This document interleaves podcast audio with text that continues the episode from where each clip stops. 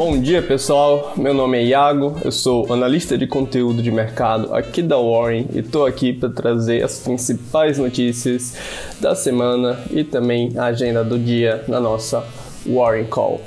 Bem-vindos e vamos lá! A correção dos preços no mercado acionário norte-americano tem gerado esperanças de que o Federal Reserve, o Banco Central Americano, impulsione o programa de compras de ativos para a economia. Esta semana, o Comitê Federal de Mercado Aberto se reunirá para definir a política monetária dos Estados Unidos, de modo que possa reorientar as suas compras de ativos para vencimentos mais longos. O Fed pode comprar mais ativos no mercado buscando estimular a economia ou pode vender quando a economia está superaquecida. Seguindo agora para a Bolsa Brasileira, o Ibovespa fechou em baixa nesta sexta-feira e também na semana, uma semana conturbada, refletindo a volatilidade de Wall Street e uma aversão global ao risco.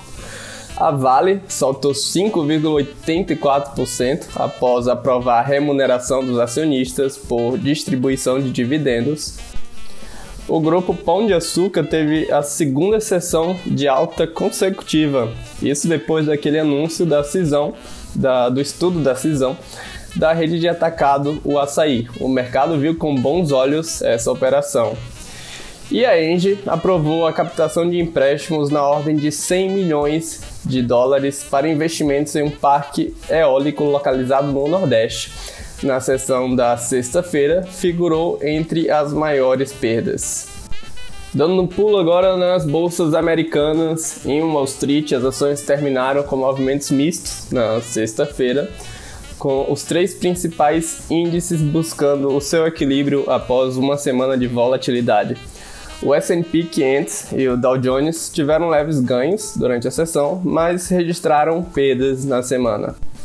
Seguindo para o mercado de juros, refletindo uma semana com baixas repercussões econômicas no ambiente interno, nessa sexta-feira a taxa de juros futura terminou a semana estável. Uh, a taxa de contrato de depósito interfinanceiro fechou em 1,96%, já precificando a taxa Selic nesta quarta-feira a 2%. O, com continuidade das preocupações quanto ao cenário externo negativo, observamos uma leve redução nos títulos de Credit Default Swap, que atingiram 203 pontos nesta sexta-feira. E no câmbio, o dólar apresentou uma alta contra o real nesta sexta-feira, Teve um movimento de queda ali no início do dia, mas posteriormente uma reversão que refletiu a deterioração dos mercados externos em meio a um contexto de aversão de risco. A Petax encerrou a sessão em R$ 5,28 na venda.